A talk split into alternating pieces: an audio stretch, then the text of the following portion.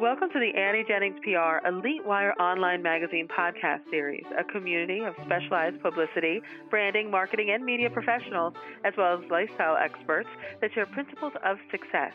My name is Stacy Amaral Kaufman. I'm the radio director of Annie Jennings PR, the innovative national publicity firm that is famous for creating powerful top market radio, TV, print, and online media campaigns, all with guaranteed deliverables. Our experts share their valuable insight, knowledge, and experience to help you achieve your optimal potential. We encourage listeners to share this podcast throughout their social communities to help others discover the insider strategy that can make a difference to their own success.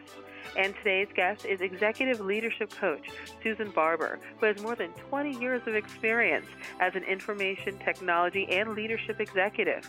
She partners with business professionals to accelerate their results by building confidence, enhancing their leadership skills, and finding their authentic voice. Susan started the Creating Leadership Connections Facebook group to bring leaders together to share ideas, ask for help, and learn from each other. So, welcome, Susan. Thank you so much. It's great to be here. Why don't you tell our listeners a little bit more about yourself and the leadership coaching services that you provide? Sure, I'd be happy to. So, a lot of the people that I'm coaching uh, come to me and uh, are looking for either most of the time career advice, they're looking to move to the next career, or they're having a challenge at work and they're needing to really build up their leadership skills, or they're having a confidence challenge and they're they're needing to build themselves back up for whatever situation may have occurred that caused them to, to doubt their abilities or doubt their capabilities and what they're trying to do. And so I usually start with trying to understand them from a strengths perspective, understand their values, what's important to them, what their goals are, and we may do some formal assessments to really help them understand themselves better because I think once they understand themselves, it's a little bit easier for them to see, you know, maybe some things that are challenging them or some blind spots, or really understand what their strengths are and how they can move forward and, and really take advantage of those strengths. So we spend a lot of time working on that and then just continue to work through their goals and move them forward. Now, Susan, why would you say you would be unique to other leadership coaches that are out there? I'm sure there are so many. If you were just to Google somebody, you probably would come up with yeah. so many results. So, why would someone, let's say, work with you over the next person? So I think people would would want to hire me because I have been through a lot of the situations that they are encountering. I have been through some challenges with confidence along the way, uh, getting new teams, building up my own leadership skills, and I think what I recognize in myself, I can now share with them, and I, I'm just able to pick up when they're using language that's not necessarily supporting them in a positive way or if they're kind of living in the past a little bit and not able to move forward. And so my goal as a coach is to really connect with them, build trust with them, be authentic and a, a lot of the people that have worked with me have said, you know, you're just so warm and open to conversation, and I feel like you're just a great person to talk to. And I really try to make sure that that continues not only in the beginning of the conversations that we have, but also all the way through, you know, the relationship that we have as a coach and a, a person, you know, who's working with me. So you become their best friend.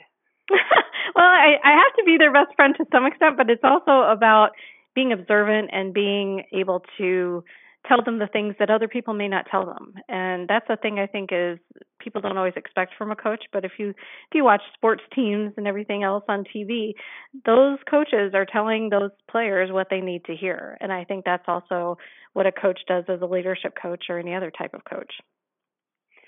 Now who would you say your ideal client would be? Do you prefer to work with women or men, a certain level of entrepreneur or in their career? Do you have a specific client that really is perfect for your skill set?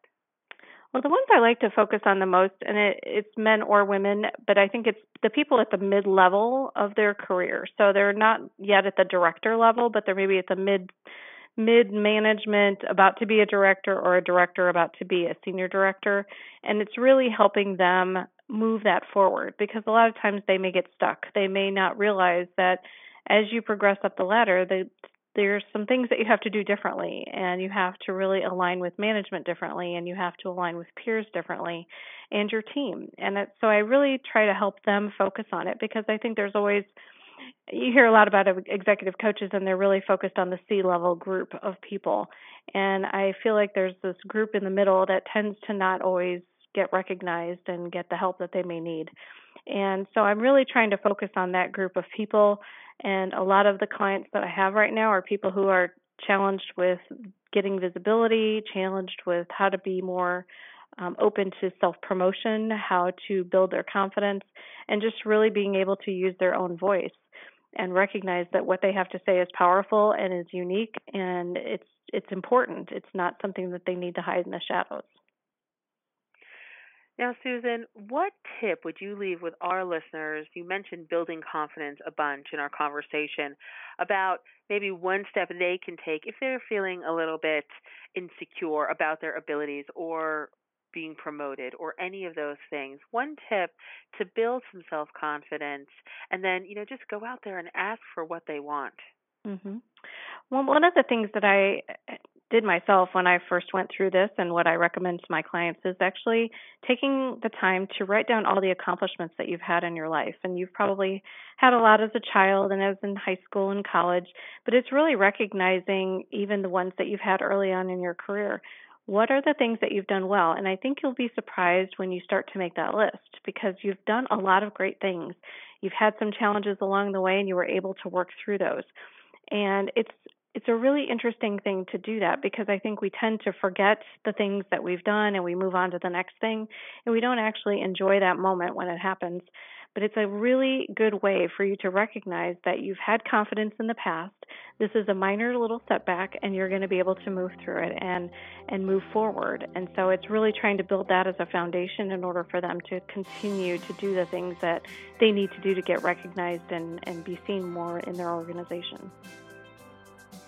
Well, Susan, thank you so much for joining us. I want to tell our listeners they can learn all about Susan Barber on her website, which is her name, Susan M, as in Mary, SusanMBarber.com, and be sure to join her Facebook group at CreatingLeadershipConnections.com. Thanks, Susan. Thank you so much. It's been great. This podcast is brought to you by Annie Jennings of the national publicity firm Annie Jennings PR, creator of the Elite Wire online magazine. You can learn more about Annie Jennings at AnnieJenningsPR.com. Till next time.